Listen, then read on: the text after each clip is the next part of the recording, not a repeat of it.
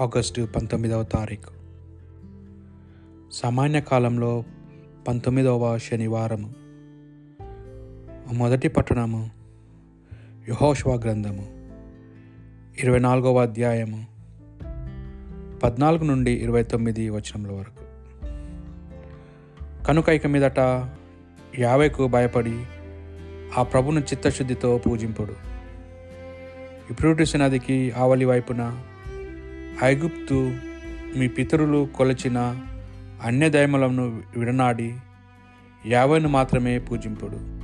కానీ మీరు యావేను పూజింప నొల్లినచో మరి ఎవరిని పూజింపగోద్దురో నేడే నిర్ణయించుకొనుడు.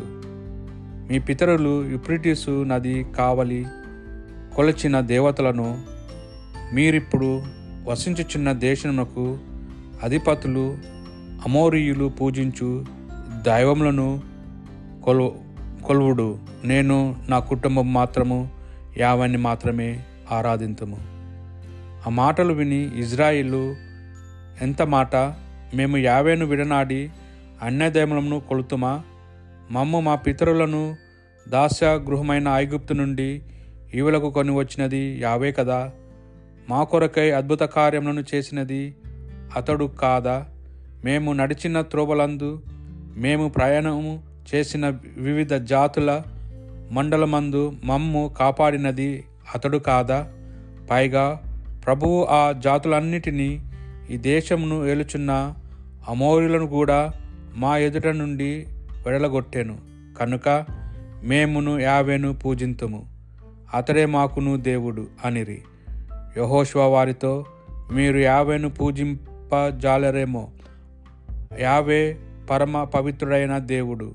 అతడు అసూయపురుడైన దేవుడు గనుక మీ తిరుగుబాటులను మీ పాపములను సహించుజాలడు.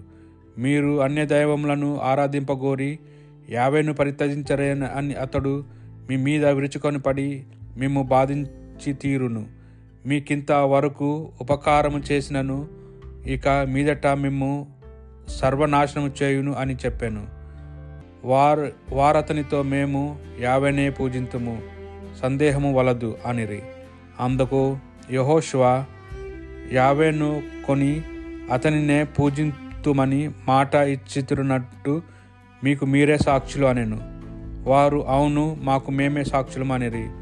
యహోష్వ అట్లనచో మీరు అన్య దైవములను విడనాడు ఇజ్రాయిల్ దేవుడైన యావేకు మీ హృదయములను అర్పిం అర్పించుకొనుడు అనెను.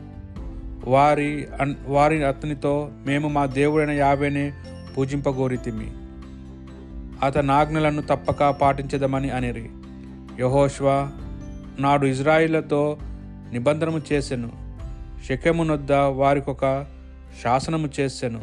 అతడు తన అనుశాసనములను దైవ నిబంధనము గ్రంథమును రాసెను దైవ మందిరమునున్న సింధూరము క్రింద ఒక పెద్ద శిలను నెలకొల్పి ఈ శిల మనకు సాక్ష్యముగా నుండును.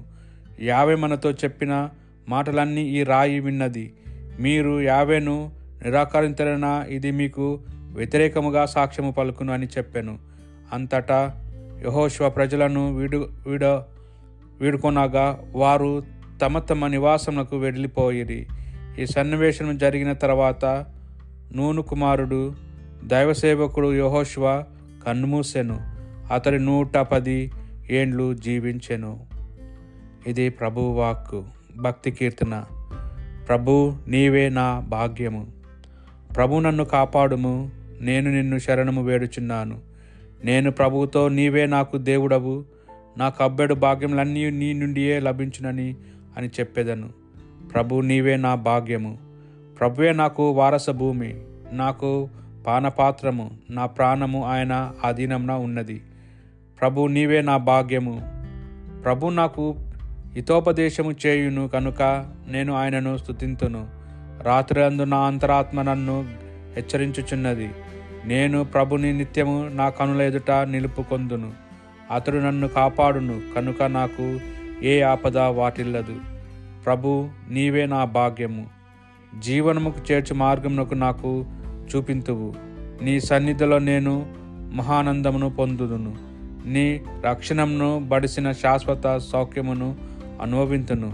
ప్రభు నీవే నా భాగ్యము. పునీత మత్తయ్య గారు రాసిన సువార్త సువిశేషంలోని భాగము పంతొమ్మిదవ అధ్యాయము పదమూడు నుండి పదిహేను వచనముల వరకు. ఆ సమయమున కొందరు తమ బిడ్డలను దీవింపమని ప్రార్థింపమని యేసు వద్దకు తీసుకొని రాగా శిష్యులు వారిని ఆటంకపరిచిరి. చిన్న బిడ్డలను నా యొద్దకు రానిండు. వారును ఆటంకపరపడుకుడు ఏలైనా అట్టివారిదే పరలోక రాజ్యము. అని పలికి వారిని దీవించి యేసు అచట నుండి వెడలిపోయెను. ఇది ప్రభువు సువిశేషము.